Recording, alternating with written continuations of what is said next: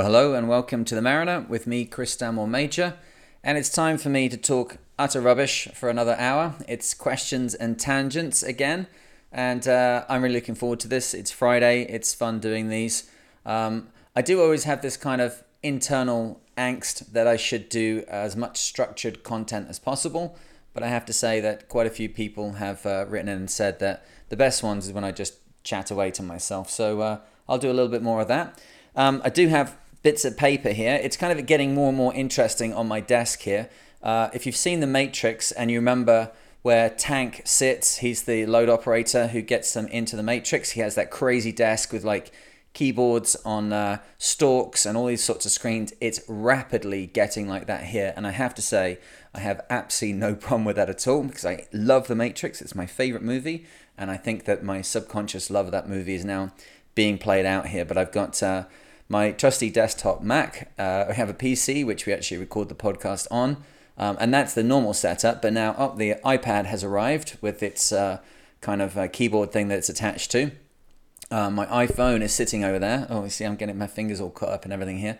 Uh, the microphone's in front of me. There's a keyboard on a kind of stalk thing. It's it's rapidly getting um, uh, dystopian here. So I'm, I'm enjoying that process. But uh, behind it all is a new piece of equipment, which is uh, called a Scarlett 4i4, which is an audio interface, which now means that my microphone is connected to the computer by like proper technology and is not uh, like yogurt pots and string as it was before. So I'm not sure if the audio quality is improving over the last couple of podcasts. I do hope it is. Um, we've got nice XLR cables connected in now, and I have this wonderful little thing that flashes and tells me if I'm being too loud and all the rest of it. And then, glory of glories, uh, this is the first one I've done where I actually am able to put a pair of headphones on and listen listen to what I sound like. Because most of the rest of the time I'm just completely freeballing it and uh, making it up as I'm going along. And uh, well, it's it's worked pretty good so far. But gone are the days of sitting in the barn and having the woodpeckers knocking on the roof. We're like we're in the 21st century now, or or in the far distant future if you take the Matrix uh, analogy any further. But uh, sailing, we must get back to sailing. So, what are we going to do? We're going to be answering some questions. That's what this is about. Uh, you ask me a question, I start out answering it, and then just go off in some completely random direction, uh, hence the name questions and tangents. So, um, first up, uh, things which relate to the last podcast I did. The one I just did was the news and reviews. Um, a couple things. Um, uh, Javier, one of the Around the World crew, from the uh, Ocean Globe race that we're doing in 2023 wrote to me to point out to me that the race we're doing is only in four legs, not five. So thanks for that. I gotta I gotta look at these details more. I remember doing the um, the Clipper race and we set off from was it we set off from Hull in the UK and I spent the entire voyage uh, down from from Hull to our next port, telling the crew that we were heading to Marseille, which uh, you know is inside the Mediterranean, where in fact we were heading to La Rochelle. So they're all very happy where we ended up at the same finish line as the other clipper boats, and it didn't take an extra seven to ten days to get into the Mediterranean. So I do make these mistakes. I think that uh, perhaps the the five oceans thing I did last time was at the front of my, my brain and uh, led to some very uh, shonky maths. So, yes, if you're joining us for the Ocean Globe race, it'll be in four legs, but that doesn't mean that you're getting less sailing. I can remember going to the uh, pizzeria once with, uh, with, my, uh, with my partner and uh, the guy saying how many how many slices uh, would you like it sliced up into? And she said well, i'm pretty hungry so 10 slices. He's like there's no more pizza. But I, I, see what she meant. She didn't want lots of little slices. She wanted options and not be weighed down with uh, loads and loads of slices but um, yes there, there won't be any less sailing because it's divided into into four but uh, does make the legs pretty epic i think the reason for that is that they are um, they are only uh, going to be going to South America. At the moment, there's no North American stop. So, what that means is, I think that means there's probably a little bit of an opening there for a North American stop. The, the entire um, personality of this race is to is to is to get back under the skin of the original Whitbread, the way it kind of used to be. Um, I've done some of this around the world racing, as you know. Uh, certainly, the way I do it is is not the way that uh, some of the, the, the super pros are doing it. The French, when they sail, they have this wonderful kind of all inclusive attitude, and it's um, it's very apparent that whether you're on a 20 foot little boat with you and your family or you're on an IMOCA 60 going around the world, it all has the same value in that uh, culture. They're not so focused on who's winning. Um, I think sometimes in my own culture in the UK and sometimes in North America, it just becomes like an arms race to get to the front. And when that happens, uh, you just end up with campaigns which have huge amounts of money and, uh, you know, in no way represent what it is that sailing's about for the rest of us. So I think the the philosophy of this event to get back to that original kind of thought is is is what's most important here. But that that event, the Whitbread race, uh, it did have stops in in uh, North America, so that's you know it's possibly on there. Now I just happen to live you know an hour away from Halifax, Nova Scotia, which has an incredible uh, harbour. If you're not aware of that, the harbour in Nova Scotia, that's right, the har- one of the harbours of Nova Scotia, not the harbour of Nova Scotia, uh, in, in Halifax there, it, it's kind of like a figure of eight uh, shape. There's a, a, slight constriction, but the Bedford Basin at the back of it used to form up the, the convoys there in the Second World War that were going from North America to to the UK. Um, they used to form them up, fully fully formed up and ready to leave. So they already had their their convoy uh, screen in place of the corvettes that were protecting them. So an enormous uh, area, perfect for an in in-port race. But you know what? What do I know? What do I know?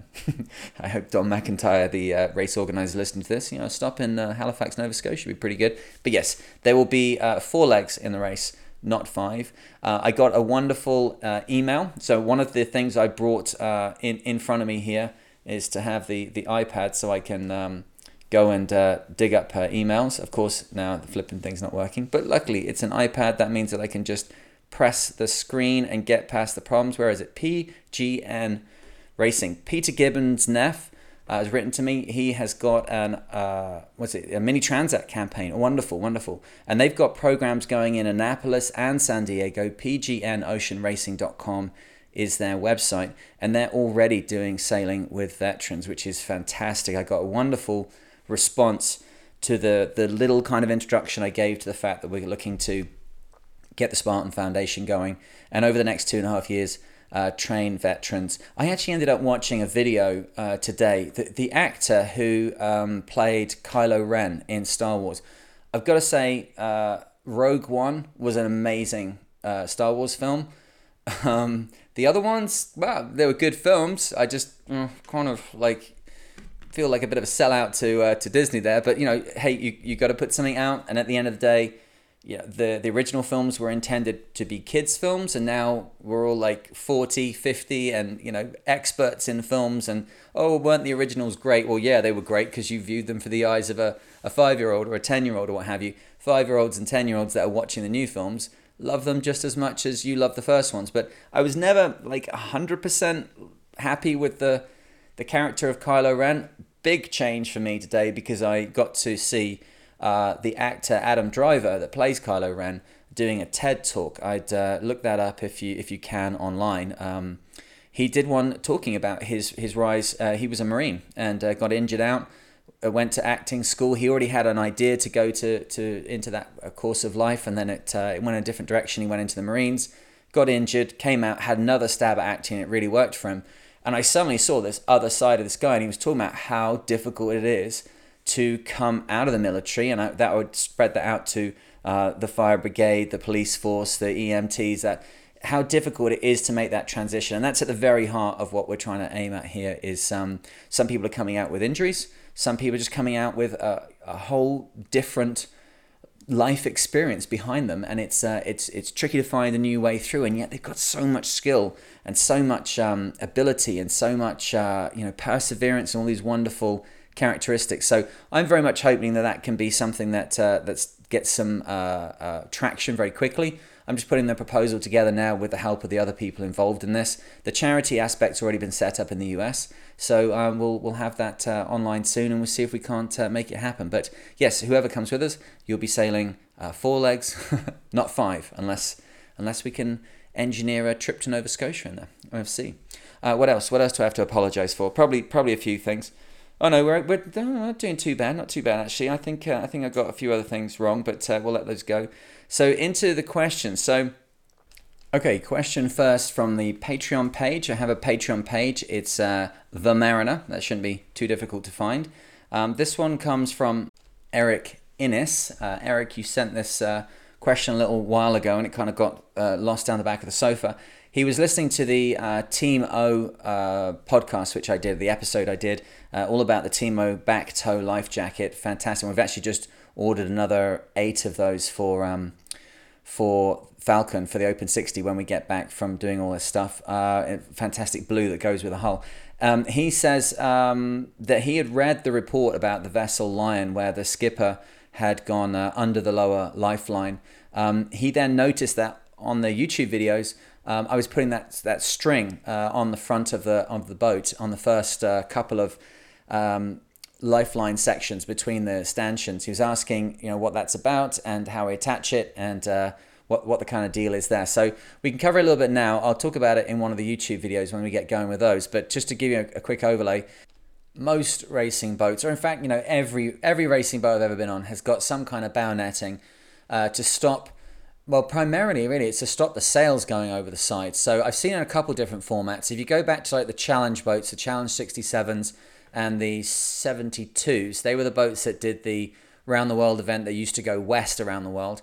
And they would have um, bow netting that was made up of webbing that was sewn onto the top rail, uh, was, uh, let me see, on the inside of the middle rail, and then was attached uh, onto the deck. And then um, there was even uh, horizontal bits of webbing that was then stitched in. So you had like a net made of webbing that went on the first, I think, four four stanchions, the four, first four gaps between stanchions, certainly all the way up to the shrouds or close to the shrouds. And what that's primarily for is that, um, yeah, if the sails start to get out of control, it will stop them going out through the lifelines. Now, clearly, obviously, it means that also you can. Um,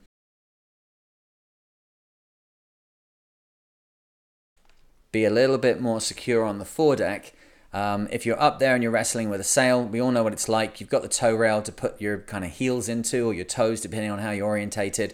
It should be heels because you should never be between the sail and the sea. So if you are on the downside and it's your toes on the toe rail, and that means probably there's some kind of sail uh, ahead of you up the deck, if you see what I mean. That means that the sail is in a position where it's trying to push you off the boat. You should be on your butt with your heels up against the toe rail with the sail coming down onto your lap. Um, but in that situation, obviously, what can happen is that you lose that little bit of grip that you've got, your feet start to go out through the rails, and then you're in a, a very compromised position for your safety. So having the netting there, the bow netting there, in whatever format, whether it be webbing or Dyneema or whatever it is, is a very, very good idea. Now, the webbing is slightly wider, which is great, but you have to really monitor that stitching on all those different bits and bobs because however you're going to do it, it's going to come down and go around something on the deck, or it's going to go up and around at the top. So it's going to be a lot of stitching. If that's done in an industrial uh, method using very strong uh, non-natural fibers, then you're absolutely no problem at all. But that's quite the undertaking.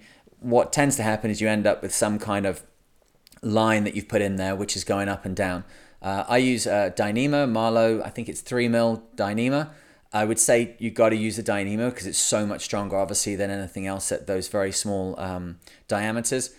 The key thing is like how you're going to attach it. So what I tend to do is I have a very simple system. I'm in no way um, prescribing this. I am just describing what I use. It's been my experience that bow netting solutions will often lead if there's too many knots attached to the stanchions in too many places, or sorry, to the, the lifelines in too many places you can end up with your lifelines getting seriously kinked down as the knots start to move and what was straight becomes diagonal and that diagonal starts to pull the, the guard wire down. With the vector loading suddenly you've got very kinked uh, lifelines at the front which then lowers them. And remember that most of the older boats we're going to be using have only 600 mil high uh, guard wires. That was what was um, considered safe. For me, that's literally directly behind my knee. The new ones are 900 mil high, like just under three feet high, and uh, they're a lot safer.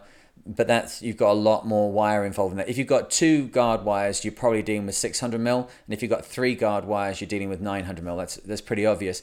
But it's uh, it's a situation where if you have knots on every single thing, like you've made this wonderful tapestry at the front of the boat, it's going to end up kinking the top line, and that means that it actually gets a little bit less safe than you were hoping for, certainly on those lower 600 mil uh, guard wire heights. So what I do is, uh, let's not worry too much about how it's attached to the bottom. We'll get to that, but it goes from the bottom, it goes inside that, uh, that lower guard wire. I've only got two guard wires, so it goes inside the guard wire. It wraps up and over the top of the upper one, and then it comes back down, passing again on the inside of the lower lifeline before it goes around whatever's on the deck, and then just zigzagging up and down.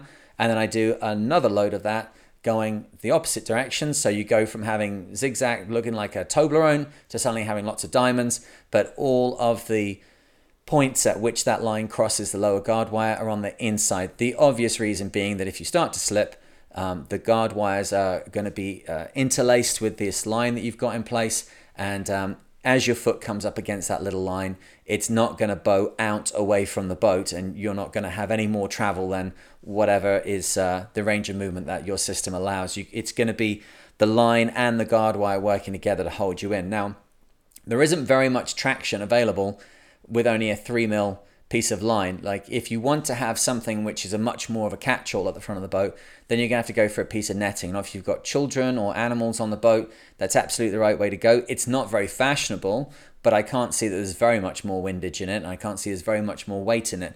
Um, that's going to be a much better thing for catching. But the kind of uh, you know the function and the fashion they kind of go together is to have these lines up and down. Now, variations would be to put a uh, clove hitch on the lower guard wire and a clove hitch on the upper guard wire and keep going backwards and forwards like that. That's great. If that's what you want to do, no problem at all. That, uh, that'll work. It'll keep you safe. It just may lead to those kinked up and down uh, guard wires. Now, what happens on the deck on Falcon, what we have, there is a molding, a carbon fiber molding uh, that runs along the toe rail. The, the toe rail itself, in fact, is a carbon molding which is hollow it has cutouts at the appropriately spaced places and then molded into it. Is it molded into it? Well, it's inside it. Actually, I suppose you can get it out. There's a fiberglass batten anyway. And you can, yeah, you can get it out. You can hook it at the back. You have a little like uh, bent over screwdriver type thing, and you can hook the back end up, and then you can uh, pull it out, and then you just pass a little loop of your line through the aperture on the deck through this hollow toe rail. You slide your fiberglass batten in, and then you get the next uh, bit of line and you push it through the aperture doubled over so that you end up with the uh, line um, wrapped around this lower thing. So you can do the other thing if you haven't got that, just get little uh, pad eyes, little stainless steel 316 pad eyes, put them into the deck with 316 stainless fittings. Make sure you caulk it properly make sure it's all set before you put any load on it, and then uh, through those can go your uh, bow netting. So um, I hope that answers that, Eric. Um, if you haven't done that, you know it's it's quite a racy look, maybe, but it's safety as well. So I've got bright yellow because um, the boat's coloration is meant to be a representation of the Nova Scotia flag, which is white and blue, but it does have black, yellow, and red in the center because there's a, a rampant lion um, in the center of the Nova Scotia flag. So I'm trying to find a little yellow accents, little red accents to to further make that point that it's uh, it's a Nova Scotian boat. So I've gone for the bright yellow Marlow uh, line, the Dyneema line, and uh, well, I think it looks all right. It needs kind of finishing up and get it all uh, tucked in tight, but um, yeah, it's looking looking okay. Finishing it up, you, I knot them. You know, I, I start them off with a, a bowline. I think just take a, a round turn on something and then go into the bowline so there's not too much movement in it, and then finish it up with probably what you could do with that is just pull extra tension into it because the whole lot will, will lower down somewhat as you pull tension in put your bowline in the correct position and then let it back up and it should spring back into position. And the reason that I don't tie um, clove hitches and everything is because then everything's free to kind of move around and uh, and, and find its uh, correct level and no kinking of the upper guard wires. We don't want kinky guard wires, right? So I hope that helps with that one, Eric. Uh, who else we got here? So I have to get back on my um, my techno here. That had one question that came from one computer. Now we've got another computer which is telling me it needs Face ID. Good God. I'm sure Neo didn't have this. He just said we need guns, lots of guns, and suddenly there were guns. Now suddenly I've got to give uh, Face ID to what's going on. All right, the next question, or the next, not just question, but the next uh, email here is from from Kev, and he's uh, actually sent me some very useful information here. Kev had his own uh, global ocean race campaign in 2009 on an open 40, and he was going through the same process as I was going through at the end of last year, looking for new uh, PBO rigging for his boat. He was looking at the um, same kind of stuff that I was looking at, the PBO, but he also did get some quotes, and he says for E6, which is the carbon rigging, which is like imagine like a giant pencil lead lots and lots and lots of them, all made of carbon. That's what they look like when you kind of fragment it apart like a pencil lead. They're all in there, zero stretch. They last forever. But as he says, um, he says, I had some carbon E6 quotes from another supplier and fell on the floor. Um, that's exactly what it is. Yeah, it's once you've uh, got up off the floor and stopped laughing, um, you know, there is a crazy amount of money that you can throw into boats. We know what it is, particularly race boats. But in the end, you have to make decisions which are based on budget. I can't afford E6 rigging, and neither can my sponsor. So uh, we're going to go with the PBO stuff, which is still awesome. It's super light. On this boat, it's going to end up being 160 kilos lighter to have the PBO rigging rather than rod rigging. So I'm going to be going with that. It's very important to me because I'm going upwind that the rigging is as light as possible because to take a, a, like a basic average for extra every extra kilo up my rig, which is a hundred feet high, um, that's the equivalent of five kilos coming off my keel. So suddenly, you know, an extra 150 kilos up there is uh, well over 500 kilos has just been shed from the bulb of the boat, and uh, that is not awesome. We've actually got that on uh, Challenger. It's something we're going to be working on before we do the Ocean Globe race. Challenger was built for the 1997 Whitbread race, which technically at that point was called the Whitbread race for the Volvo Ocean Race Trophy. I think that's what it was was called, or certainly for the Volvo Trophy. Um, she was built for that. Um, but having having competed as much as she did, she then went back to California where she was modified for short-handed sailing by her then owner. And part of that was that they removed about a thousand pounds, just under 500 kilos from her Oh, that's a lie. Actually, it's 600 kilos is out of her, so it's actually over. It's actually more like what's that? Like 1,300 pounds removed from the keel uh, to make her a little bit lighter for the racing that they were doing out on the west coast. So it's one of the reasons that Challenger has been a little bit slow in some of the races that we've been in because to windward it absolutely kills us not having that. Uh, you know, five, five, six hundred kilos in the keel. So I'm more than aware of the change in performance that can happen if you make incorrect choices about weight aloft or weight down below. So I'm going to be making sure that uh, we, within budget, do the best we possibly can with the rigging so that we get most potential. Because obviously, this thing I'm going to go and do, it's all upwind. So thanks for that one, Kev. I, uh, had a look at the the quote that you got there, and that's uh, it's yeah, big big. Uh, big amount of money to have to put out on something but if you're in this and you're trying to take it seriously and you, you can scrape the pennies together if you can go for synthetic rigging it makes a big big difference Okay, the next email is from Blake Aslin. Hey, Blake, how's it going, man? Uh, he's writing to me from Galveston, Texas.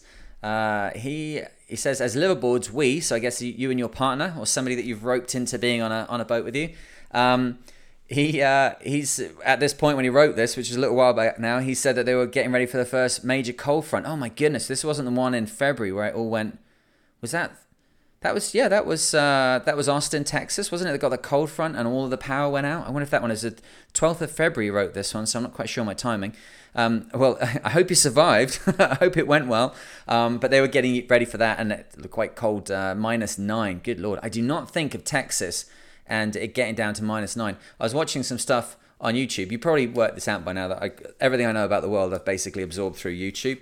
Um, and they were looking at like why the the Texas power grid uh, failed, and it um it wasn't super awesome. I, I have got to say it. Uh, watching it, it's like mm, I think we could have probably avoided that and avoid a lot of hassle and heartache and pain and suffering for a lot of people. So I hope that they have learnt their lesson down there. Although from what I saw, it seems to be every ten years they they kind of make this mistake, maintenance issues and decisions about how to operate the Anyway, what do I know about running electricity, right? That's that is not my wheelhouse. Um, he's now here's something I know about. He says that um, we are talking about uh, A's for anchoring, and uh, I was did not mention about the snubber. Okay, um, cool. Let's have a quick chat about that then. If I didn't talk about that, we should definitely do that. Snubbers are really important. If you're on a big ship and you're trying to secure the anchor, then you can have something like a devil's claw, which is a, a mechanism on deck which is going to um, put a little forked tongue down between two links of chain and, uh, and hold most of the weight there. Don't try and hold the weight of your anchoring operation on the windlass. It's not what it's built for. It'll hold in like most conditions. Um, and then you're going to think, oh, this is going great. And then you realize that, oh, when it gets bad, the uh, anchor windlass will wind itself out backwards, uh, probably blowing the clutch on the way so then you're not going to be able to wind it back up again. Um, so we need to have ways of securing it. So you can take the chain uh, off the, uh, or take, not, be careful, be very careful with the wording it. Don't take it off the windlass, but you can lead it from the windlass and then round a cleat or something, and then it goes out through the hawse pipe or over your fair lead at the front or whatever that is. Or you can connect a chain hook, which has got a, a, a kind of connection point, again, a kind of forked hook, or there are a few different mechanisms that connect into the chain. Um, that can be done again on big vessels by the fact that it's uh, it's a piece of chain that's doing that. But what it can be, and that's what um, Blake is talking about, is it can be some kind of stretchy piece of rope. So for those who've um, seen the first couple of seamanship videos that I did on the Patreon site, we were talking about uh, rope. That's where we started off with, and we were looking at the elasticity properties of different sorts of rope. So if you get yourself a nice piece of nylon, hawser three strand rope, it's got wonderful stretch characteristics and it gets more stretchy when it's wet. And uh, you won't very often be in, in heavy weather conditions where it's bone dry on the front of the boat. You're lucky if you if it does. So it's going to get more stretchy and more useful for what you want to do, which is to snub or to create like a shock absorber at the front of the boat. The other thing it does is that it takes away a lot of the sound, of course, and that's a real hassle if your boat is rigged with some kind of forward accommodation and you're trying to you know sleep a little bit through the storm as well um, it doesn't mean that you're sleeping all the way through the whole thing, but you're sleeping through some part of it. You don't want to be listening to that chain rattling around in whatever it's its lead at the bow. So the snubber is there to shut it up a little bit and to take some of the snatch out of it. Um, I'm not sure if I yeah, did I talk about shearing? I did talk about shearing, yes. So shearing is that where the boat starts to ply its way from side to side.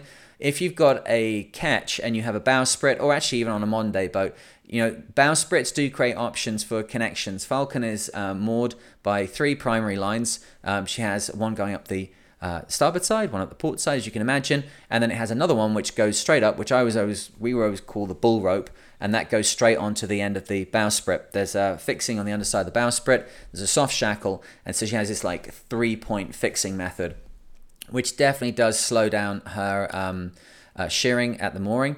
Uh, there's not very much spring, I've got to say, in, in that stuff. The, the mooring that is underneath her uh, is, is, is pretty heavy, so I'm not too worried about it. But if we were anchoring, I would definitely be looking at some way of reducing how much she's moving around, and I'd be trying to create that, uh, get the pull onto the boat as low as possible. So when I've run um, open expedition boats in Hong Kong for the Hong Kong Outward Bounds School, they were rigged with what we called, let me get this right, they had a line and it was called, was it called a butterfly line? Yeah, it was a butterfly line. I think that's right. I think I got that from, ooh, now what's his name? Is that Underhill? Yeah, Underhill, right? Underhill, Rigs and Rigging, a book by Underhill from the 1800s, one of the Bibles of rigging. God, I haven't seen that in years. Not even sure if you can get a copy of it anymore, but as as always in sailing, everything goes round in a circle. So you can look at a book of rigging from the 1800s, like, oh, that's how to do lashings, which we use on modern race boats, and that's how you rig, you know, uh, some kind of tackle. Oh, that's what I need to be able to save me in the middle of the Southern Ocean when I'm sailing solo. And they they talk about you know how to quieten a boat down. So on for them, the snubber is actually the the butterfly line, and that comes from a ring which is below the fixings for the uh, for the bobstay and uh, means that the boat is attached to its anchor at a very low point, very low down, very far forwards, and that stops her from shearing around. So in that circumstance, it's a snubber and it's also a butterfly line, or the butterfly line is a snubber, or however you want to put it. Um, and it's it's keeping the boat kind of uh, steadied up a little bit with a riding sail and a, and a butterfly line. You've got a nice, quiet, low down, steady ride, which is about the best way I think you can get through a um, a storm. Now, in terms of scope, which he says, uh, when we anchor our boat, we always rig a snubber, and I've always wondered about two main things. The first is how to calculate the snubber into the overall scope. Uh, the way I do it is to let out my desired scope of, let's say, 5 to 1, and then I attach the snubber, which is about uh, 15, 15 or 20 feet. Okay, cool. Our boat is 38 foot long, so I don't know if there's a suggested length of snubber or not. What are your thoughts on calculating scope? Oh, that's a really good question. Okay, so let me see. Um, the first thing is appropriate size. So if you look at the lines, if you get something like the uh, ABYC uh, mooring uh, data sheets, that will show you all of the chain that you should be using, the weight of sinker that should be on the boat, and also what size of lines are appropriate. It also uh, relates to um, when you dock, your docking lines. How thick should they be? How heavy should they be? What sort of stretch characteristics can be in it? If you end up with like super, super heavy um, docking lines, you can end up what I've always called throttling the boat. I'm always very nervous to sort of say like how I say it. I'm not saying that's the only way you can call it. I don't really care about vocab as long as we all understand what I'm saying. If you tighten the boat down that damn hard with massively oversized lines with no stretch in them, uh, the boat is what we call throttled, and then it will start to jerk and pull around at the dock. And that's when you either part a line, or you pull a cleat off the dock, or you pull a cleat off your boat, or whatever. The boat has this really jerky motion because you're throttling the boat you have to have a little bit of stretch. You've got to get a little bit of ease to the lines. You've got to rig extra lines, and those lines are going to be of an appropriate size. So for a boat that's like 40 foot, half inch mooring lines, God, I hope that's right. Double check that. I am not, allegedly, uh, I think it's half inch uh, hawser uh, line is enough, a couple of those to hold your boat on the mooring in like normal conditions. Obviously, you would add more lines more chafing gear if it's going to be blowing a bit harder. So the first question is what's the dimension of this snubber line? The length is an important calculation as well, but what's the what's the diameter? See if your um, if your snubber line is like I don't know seven eighths or an inch or something, ain't going to be much stretch in that. You can have it as long as you like, and your 38 foot boat's not going to do much to that. Um, so I'd say you get the appropriate size line. Now, what's the length? When I've done snubbers the snubber normally reaches down to like about the water, which I'm guessing on a 38 foot boat can't be much more. What's a freeboard on a 38 foot boat? Like four feet? Four feet, something like that? What was that movie where they jumped in the water to have a little swim and there was a baby on board and then they couldn't get back on the boat? Was that like adrift or something? Or alone or some other solitary ringing hollow word that makes you petrified to go on the on the ocean? Um, uh, I, I never watched it. I don't really watch these things. Someone asked me if I should uh, do those, um, like a review of films. Like, um, what's the one with Robert Redford? Is that probably called Adrift or Alone or something as well, isn't it? Whatever that was, I should uh, I should like critique them or, or something, or you know, how could you get past this? I would say that like am. Watch the Robert Redford movie, and then you work out exactly what you would do that's better than whatever it is that he did. And if you watch the other one where they get stuck in the water, you work out what you would do, and then you can be all clever about how you would get out of there. But I think they jumped in in like their um, their swimming gear, so there's not very many options there unless you can really uh, fly out the water with some kind of like uh, man from Atlantis type uh, movement and get back on the boat. But anyway, I, I digress. Well, there you go. That's the, that's, the, that's what it says on the packet. So you can't be too confused if I lose the plot slightly. So snubbers, that's what we are talking about. Um, I think the freeboard's like four foot or something. So if it's four foot, then that means that we've got to uh, calculate into this situation um, the, the, the, the range, the scope of the uh, snubber line. So what we need to do is work out what's the function of this thing. Well, the function of this thing is to hold the boat and to give us a little, uh, little bit less noise and a little bit less jerky motion. And so the diameter of the line, I think, is your is your point of question. Now, what you could do, let's have a think about this. It would be a bit. The the the question here is, are you expecting the snubber to like hold you through the storm? Are you expecting that the snubber is doing the job of the chain? And the chain's attachment point to the boat. Because as, as far as I kind of know, whether you're working all chain or chain and, and rode, the the the things that you expect the ground tackle of the boat, of which the snubber is not really part, it's an accessory too. But you know, it's it's fluffy dice in the in the uh, the overall mechanism of the car of the of the ground tackle. Does that work as an analogy? Yeah, whatever. You don't have to have it, right? It's an accessory. It's an awesome accessory, like fluffy dice, but it's not absolutely necessary. So the ground tackle is spec for the boat, the anchor, the shackles, the where everything's laid down, all that kind of stuff. But at the end of the day, it's just there to make it like a bit quieter for you and stop her snatching at the the anchoring gear. The the reason that the boat will not lift the anchor is not really connected to the snubber. The, if it's a big storm and you're really worried about what's going to happen next, it's going to be about is the anchor set? What's the medium that it's in? Is it gravel? Is it shale? Is it rock? Is it weed? Whatever it is, what kind of anchor you've got, um, how much chain you've got. Is that the correct chain to create catenary? Uh, you've got five to one at least out on your scope, all that kind of stuff. The snubber's not part of that. The snubber's there so that you can sleep and so the boat doesn't range around in the breeze. If it's getting like 50, 60 knots where you're going to part your snubber, the, the chain is going to have to make noise. You should have some chafe gear around the chain. You get your plastic tube, you tie it on, all that stuff that you do. You get your riding sail out, you do all those things you're going to do.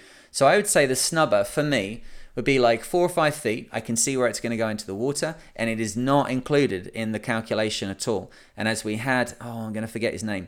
Somebody very smart, wrote to me and pointed out that um, you, when you're calculating this, you're not calculating the, the, the height of the bow of the boat. When you're talking about five to one, you're talking about depth of water, and that's up to the waterline. Whatever it is from the waterline up to the boat, that's a completely other thing. If you've got a a super yacht that's mooring, um, that's one thing.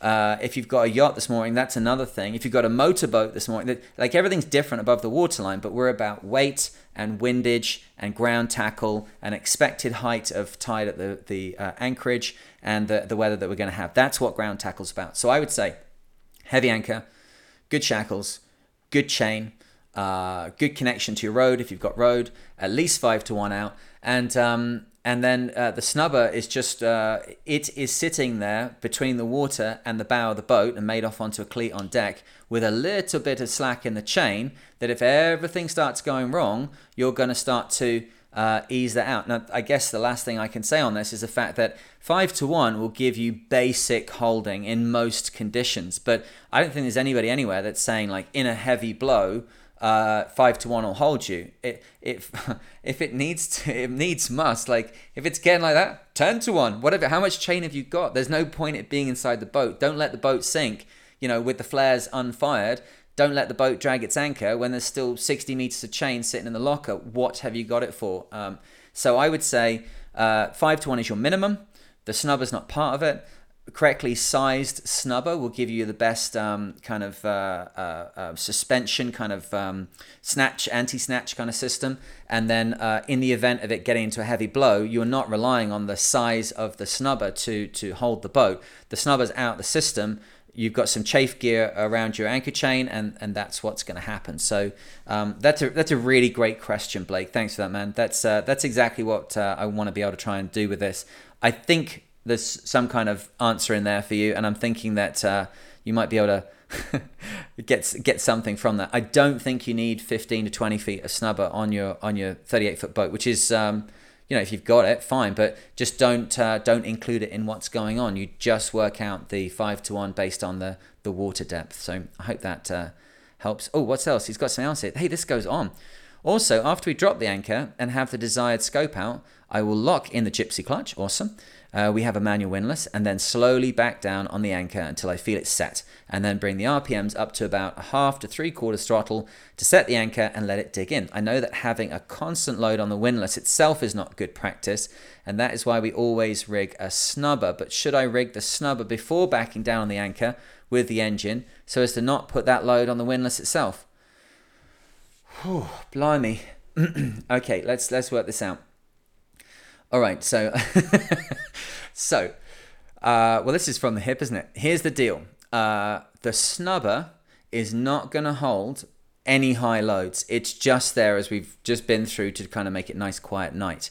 So I would say whatever is the securing mechanism that you use for your anchor chain or rode, whatever that is, it's uh, on a devil's claw, it's on a um, uh, oh, I think some people call that a dead man, don't they? Where they kind of you drop the little thing in. Um, it's wrapped around a cleat. Uh, whatever's your mechanism of securing the anchor, that has to be done first. Okay, um, and then you can back down on it. Now, I will say this: uh, you want to be setting the anchor on quite short scope. Let me get this right.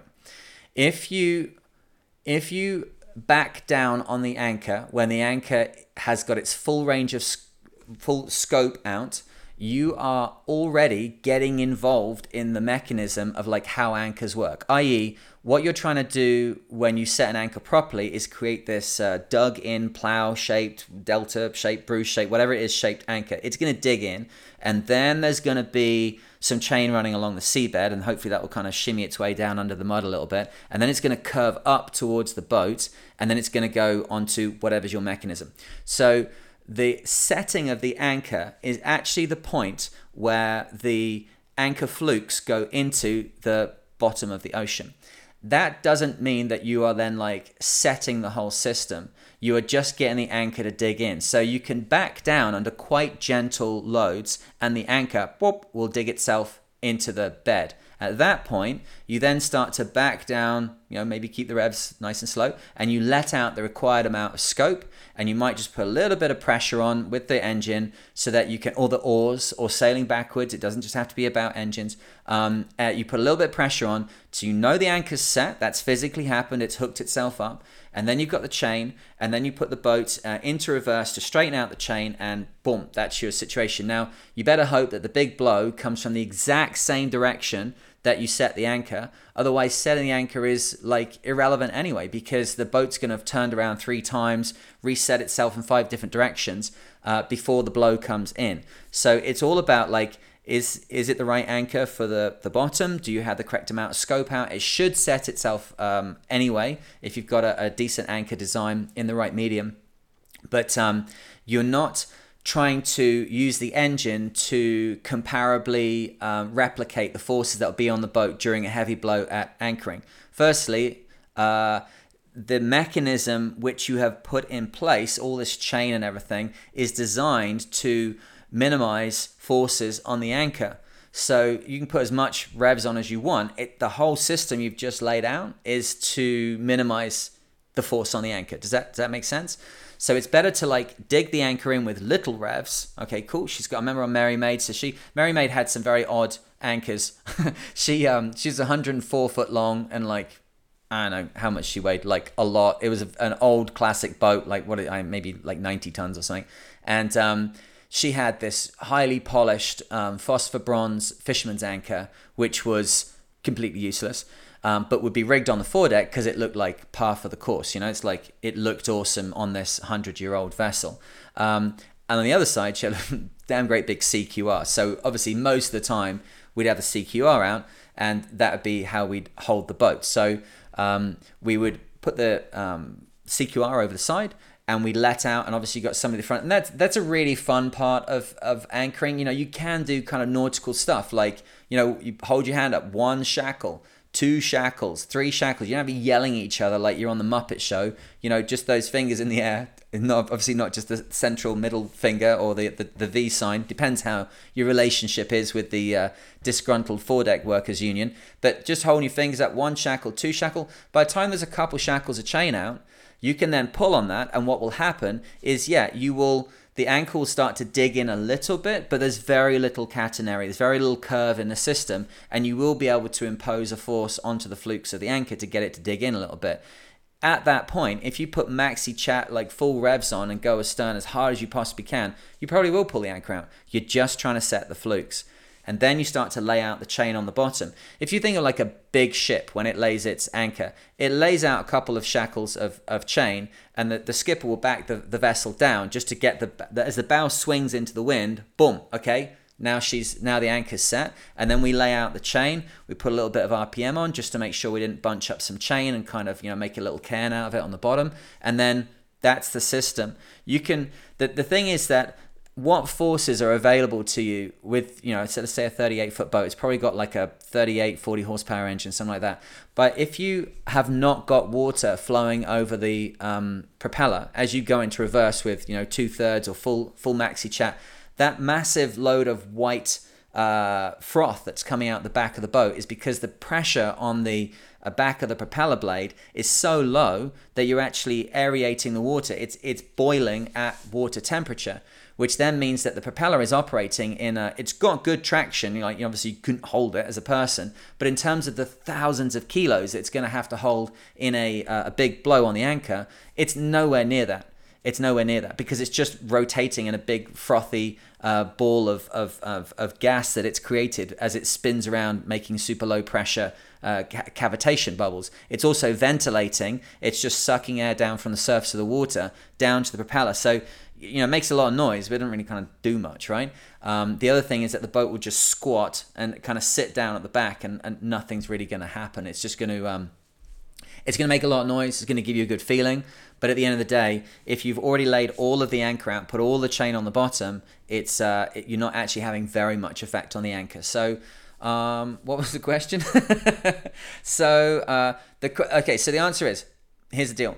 Uh, the windlass will be able to hold the nominal pressure, maybe a third RPM, something like that, that you put in to set the anchor. And then you'll run backwards, letting out the gypsy clutch and letting the chain run over the front. And then you'll put a little bit more pressure on as you get to your five shackles or six shackles, whatever you're putting out. Um, a little bit more pressure, boom, boom, boom, chain straight, awesome. This is where the boat's going to be. Rig the snubber, however long or thin or thick or whatever it is that you want to do. That's it.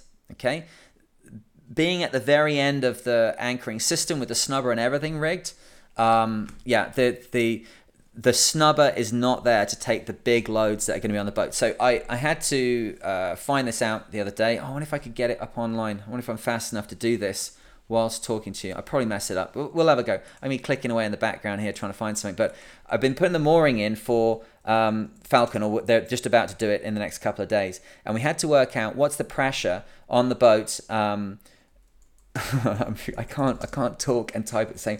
Mooring, wind pressure, values. I think it's a West Marine product. It's a it's a little thing on board from them, all about anchoring. Load on your rode. That sounds a bit rude. From Practical Sailor. Maybe they'll do it. Oh yeah. So ABYC uh, documents. I'm gonna have to find out in the end what ABYC stands for. What I found out is that on the hundred foot rig on our boat, in a hundred knots of wind, there's gonna be uh, 30,000 pounds of pressure on the rigging. So if I, I don't know what exactly the value, I'm not to be able to find it. Like it'd just be a waste of time when I could edit and do all that kind of stuff. But we all have to, we're all living in a world now where it's completely okay if someone just start messing around on a phone or a computer where you talk to them. Let's try and resist that uh, instinct. But um, for, for my boat, although she only weighs 9,000 kilos, so let's try and keep this in one metric or the other here. Although she only weighs 22,000 pounds, when she's in a 100 knot gust, she's experiencing 30,000 pounds uh, on the rigging alone, the drag on the mast and on all of the, the stays and shrouds and halyards and all the rest of it. So the engine cannot create that kind of bollard pull. It cannot pull that hard. So I can say, is the anchor set? I can say if the anchor is set or not with a third of RPM at the very start of the anchoring process. Um, as, as I said before, it better be that the uh, boat stays at that exact orientation to the wind before the blow comes on us, you have no idea what's going on under underground, underwater. That's where the anchor should be in the ground underwater. So I would say uh, don't don't get lost too much in in the the, the details here. Um, set the drop the anchor. After you uh, back down on gentle RPM, you set the anchor, the boat comes up against that. Probably a third RPM would be enough to make sure that the anchor itself is set. Then give it a load more chain another little pull with third RPM and you'll have a straight anchor chain. Rig your snubber so it goes down to the water. Do not include the amount of anchor rode that goes or chain that goes from the water to the bow or the snubber or anything else. Um, and 5 to 1 is the minimum um, for normal holding. If it's a storm, you just keep letting it out, boy. That's the, the only answer I got there. So there we go. I hope that helps, uh, Blake. And sorry for. Um, oh, he says it's an Ericson 38, a 1983 Ericson 38. Well, I hope you're enjoying that, man. Um, okay, who else we got here? Uh, oh, it's exciting. See, I don't know. I don't know which computer I'm on now. I don't know which flipping mouse does what. Oh, I can just tap this. This is the good thing. I had to make a choice. Do I get a laptop or do I get an iPad? And you're basically making a choice between the way that you want to interact with it. So I can get the iPad and put it in this little case and it's got its own keyboard. But at the end of the day, I can touch the iPad as well. And it's um, it's been very interesting to uh, make the choice to to go for the iPad option because I do like just prodding things and poking things. There's a bit of a kind of monkey in me that just likes um just likes prodding things. Okay, who's this? This is from Greg Tufan.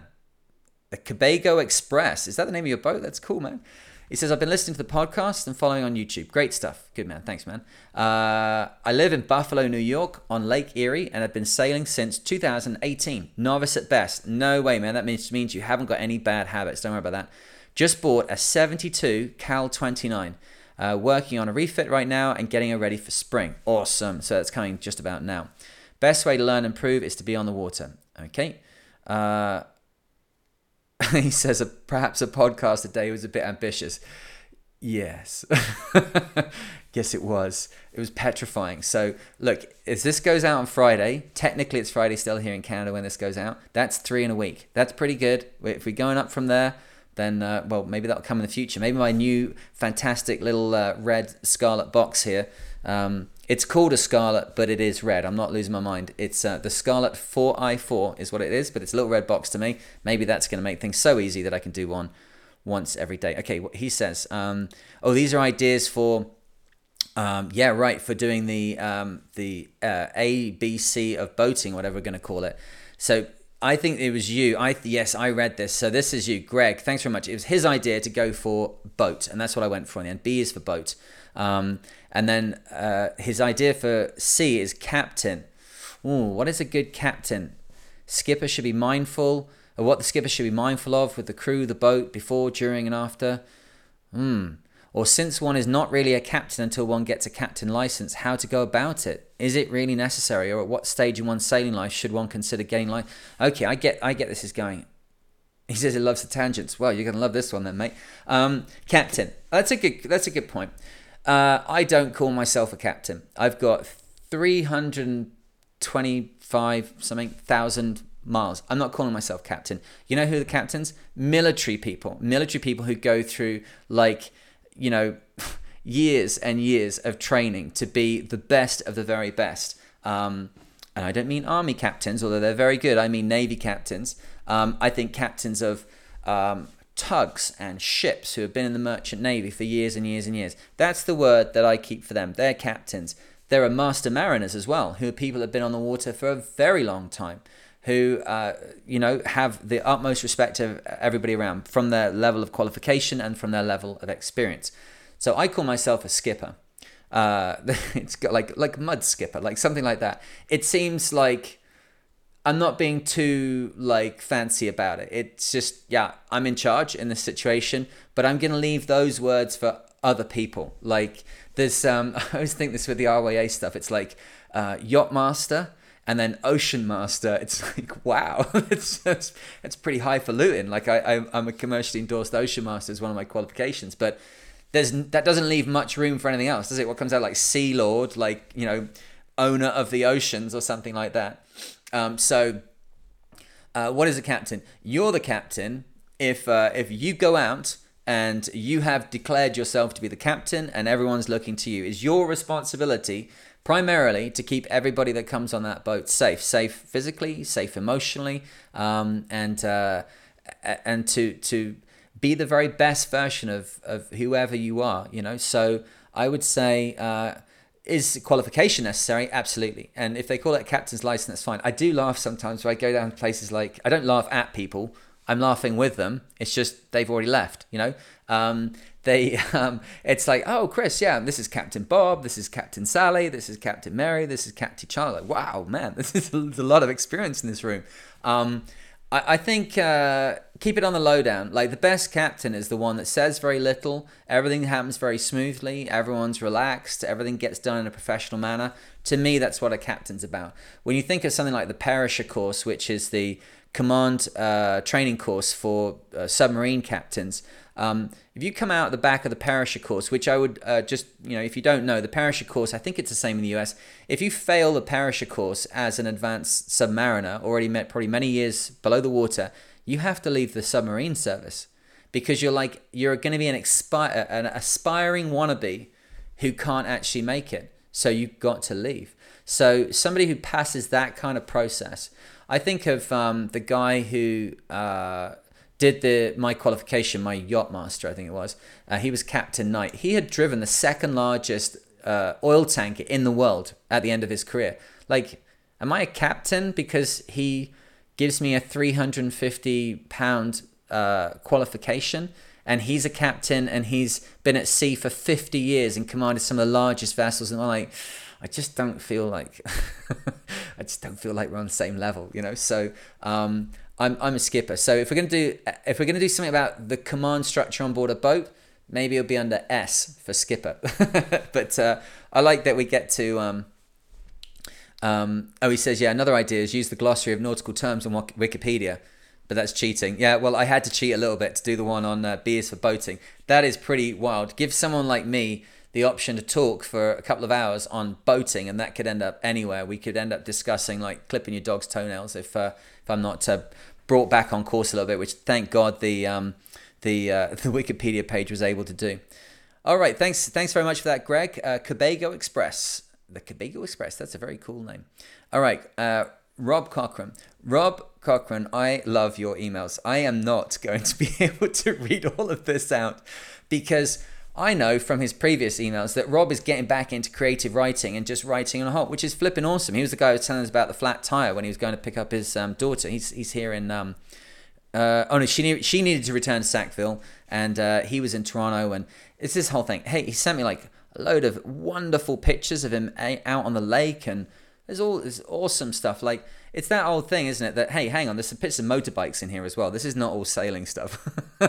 some of this, and there's a goose Oh, but there's some boats as well. That looks nice. Yeah, people with life jackets on, loving that. Coffee on board the boat, fish.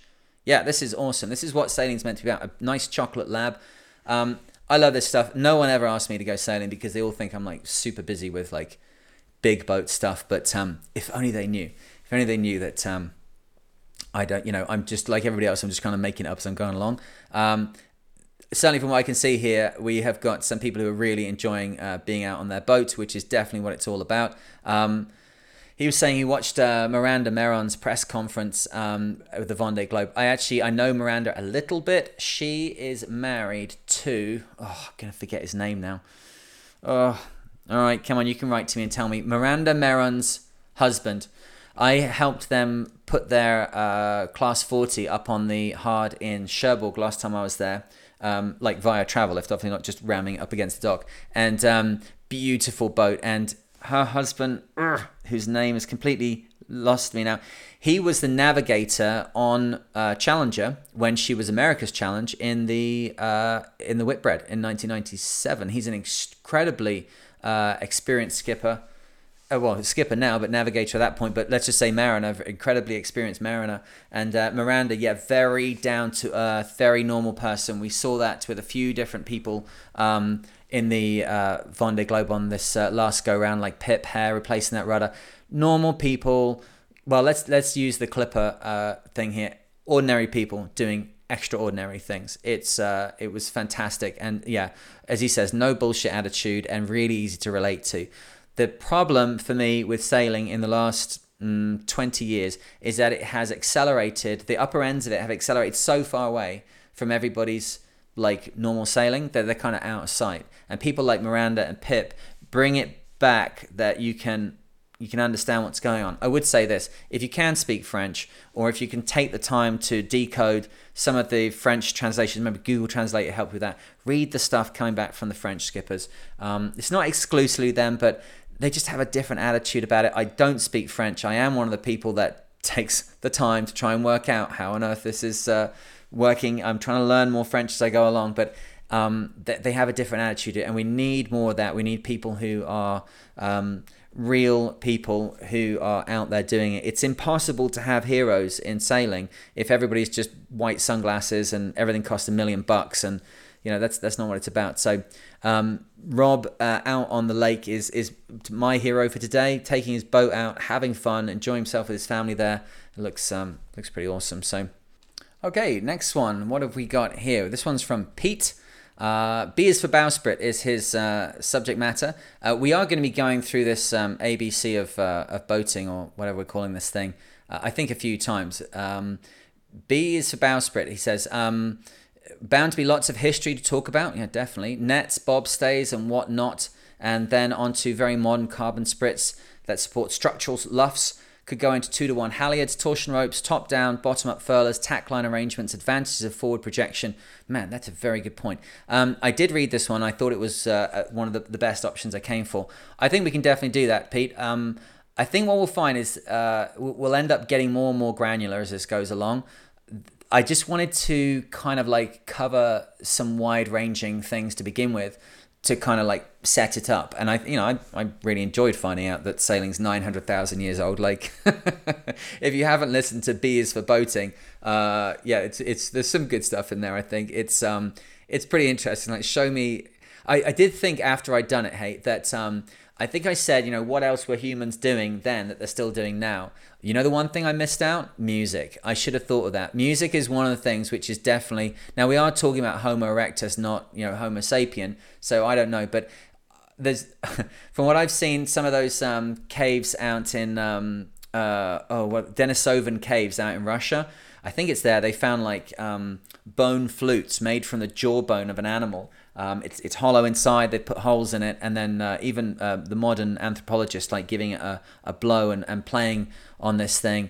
Um, yeah, I think uh, there's not many things that um, uh, ourselves or our ancestors were doing that's 900,000 years old. So I just want to start with generalities, and then we'll get more and more um, tightened up on, on what we're looking at. Otherwise, it just gets a little bit too too dry for some folks, and that's that's not uh, completely awesome.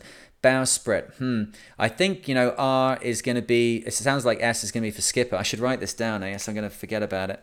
Oh, that's, I, I was enjoying that as well. I've got all of this technology all around me here.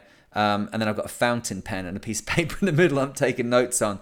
Yeah, that's that's how that goes. Fountain pen doesn't work on the iPad. I've also tried that. I've also tried tapping the screen on the uh, the, the, the desktop here. Like I'm getting so confused how to interact with things. I don't know which thing to go with. But the fountain pen remains very uh, standard and uh, central to what's happening here. So um, if S is for skipper, we could say that R may well be for rig. We could start there, or rigging or something.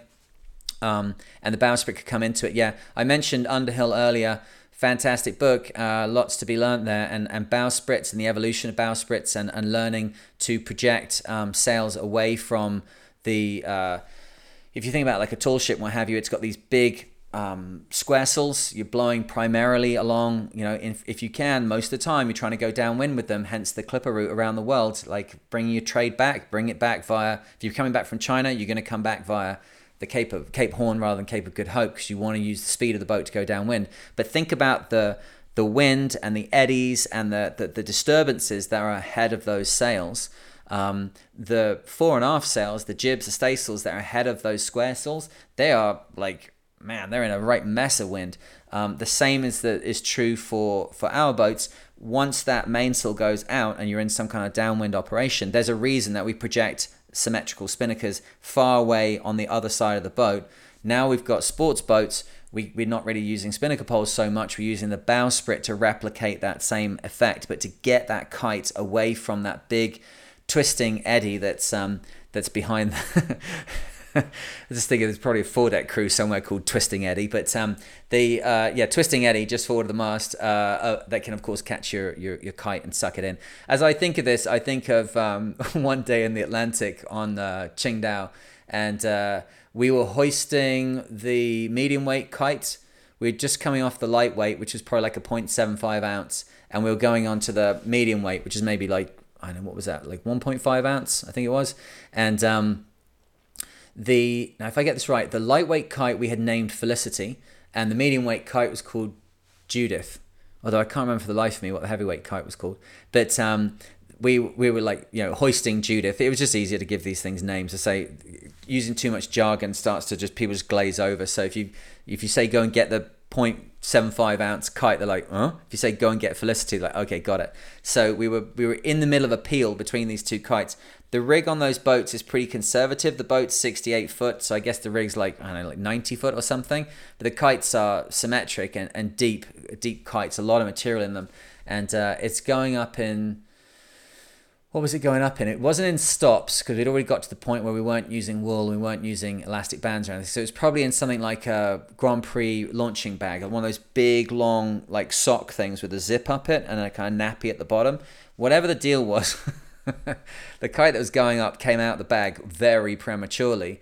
And then, as everything started to go wrong, the guy on the wheel uh, accidentally crash gybed the boat in very light airs.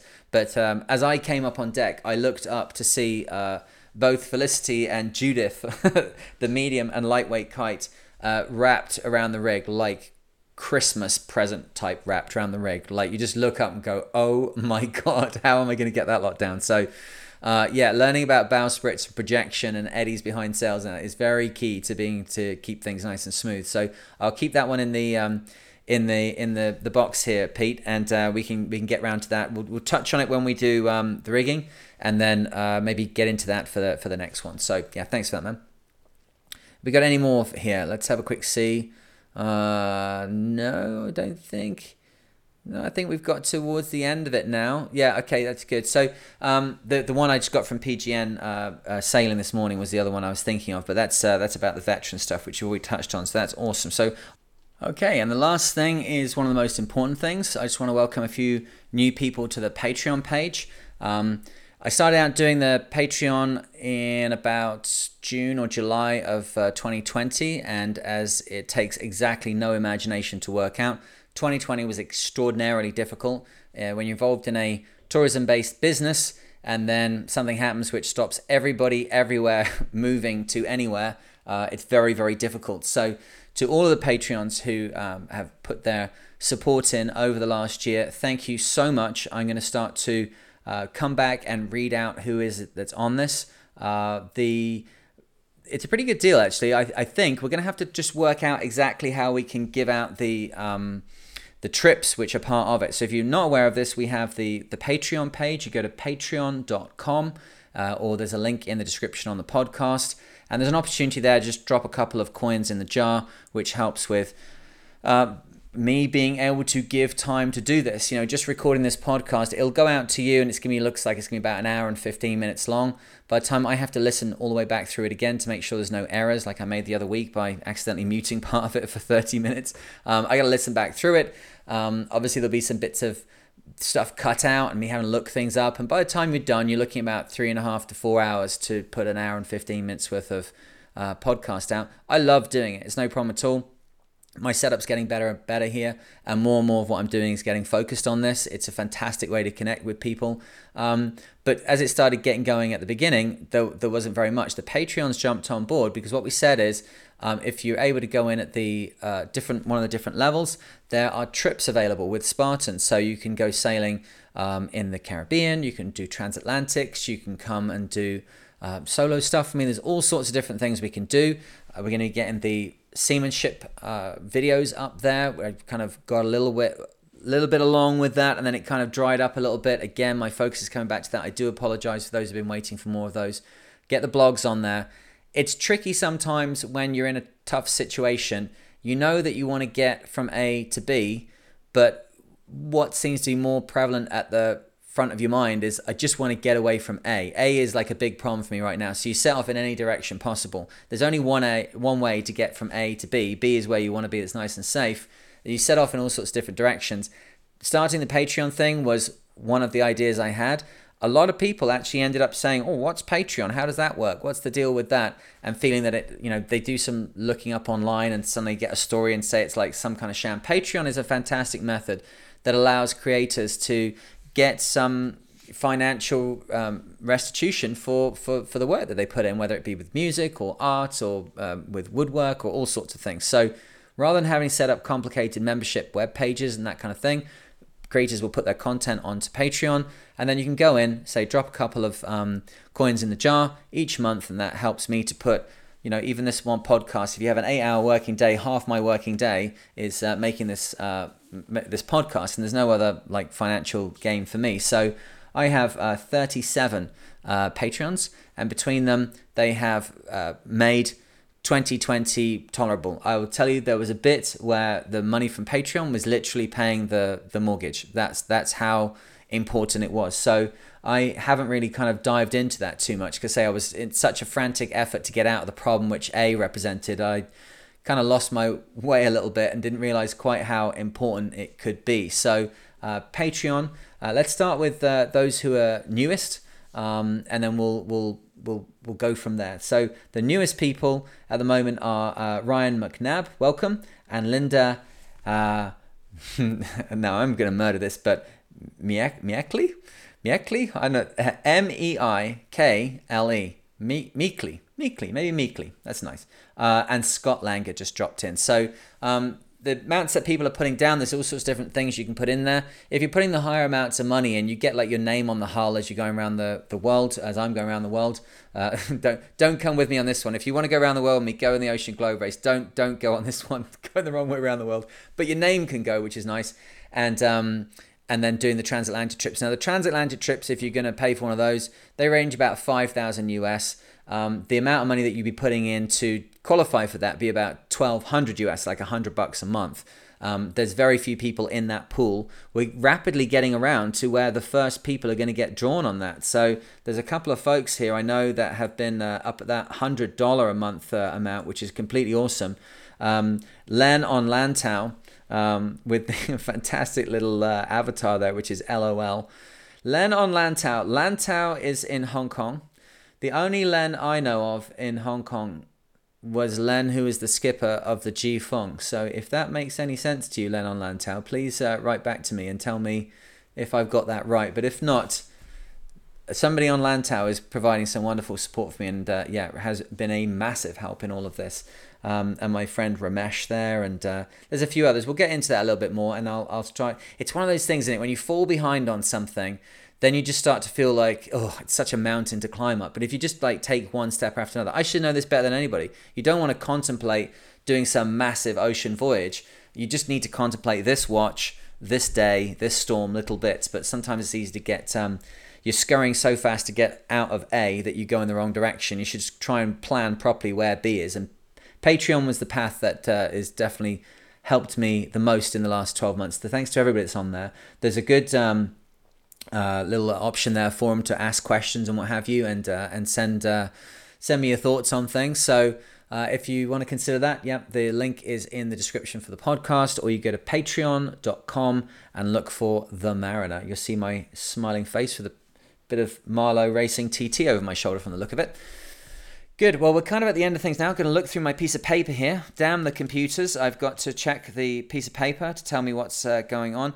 Uh, one last thing. Um, we are just working with the new sponsor at the moment. So um, the sponsor, let me tell you just a little bit about that for like one minute before we go. Um, the uh, the sponsor we have is a hydrogen power company. Now, if you're living in the UK, I listen to the UK radio all the time here, and I see that they have just changed the rules on uh, carbon. Uh, you know, carbon uh, being put out into the atmosphere and the use of carbon, they've, they've accelerated that program by 15 years. And that does extend to the maritime world. So, um, ding dong, reality's calling. That diesel engine that's in the bottom of your boat is to start to become a problem for you in the end. Not now, don't worry right now, but soon enough, that old noisy, messy lump of crap in the bottom of the boat that we love and rely on so much is to have to change somehow.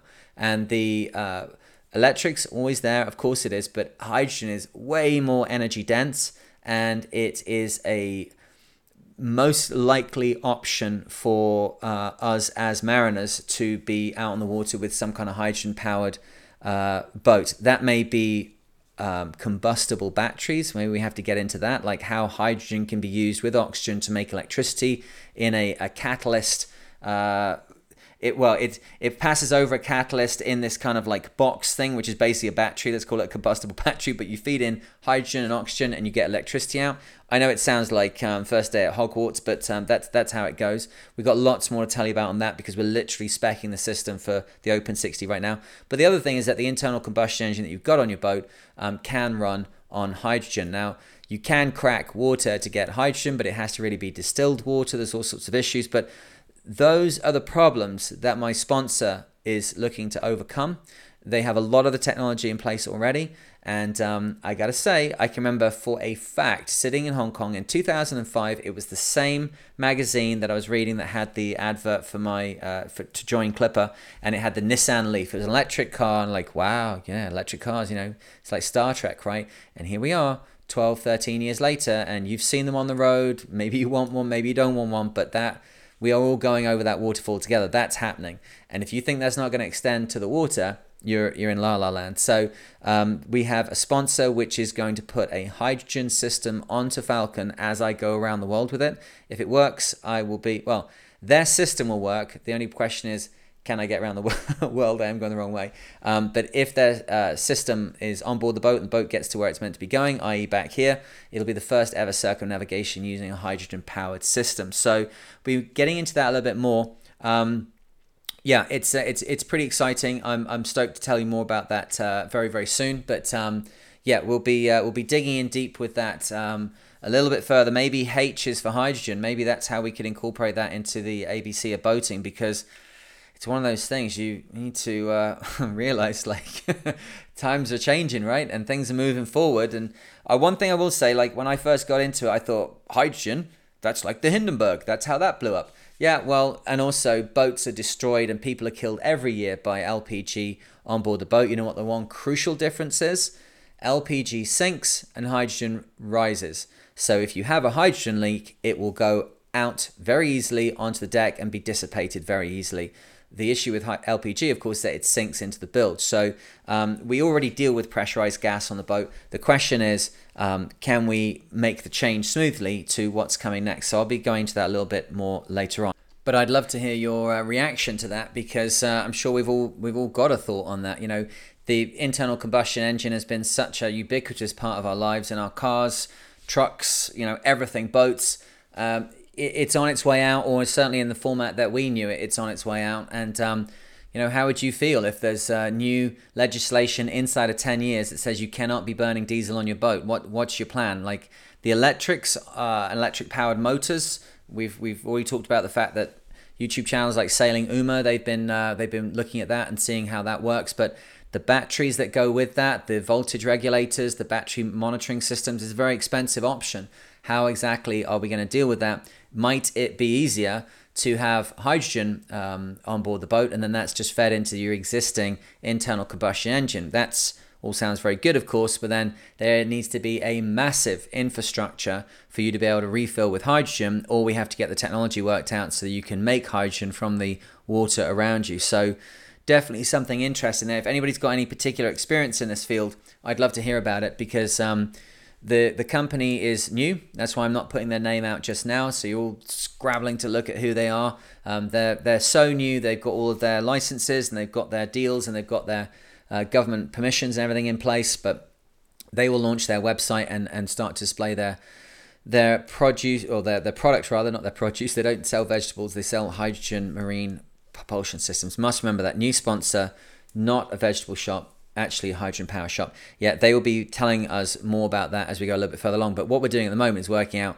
how to get this system onto Falcon uh, by the end of the year. So if it works on there, that would be replacing or certainly modifying a 38, uh, 38 horsepower engine and providing power for me for autopilots and satellite broadcast systems and water desalination and lights and radio and all the rest. If they can solve that on that boat where I'm going, it'll work on your boat the question is, are we ready for it? So we can chat about that next time. But um, yep, that's the end of that. That's the end of questions and tangents for this week.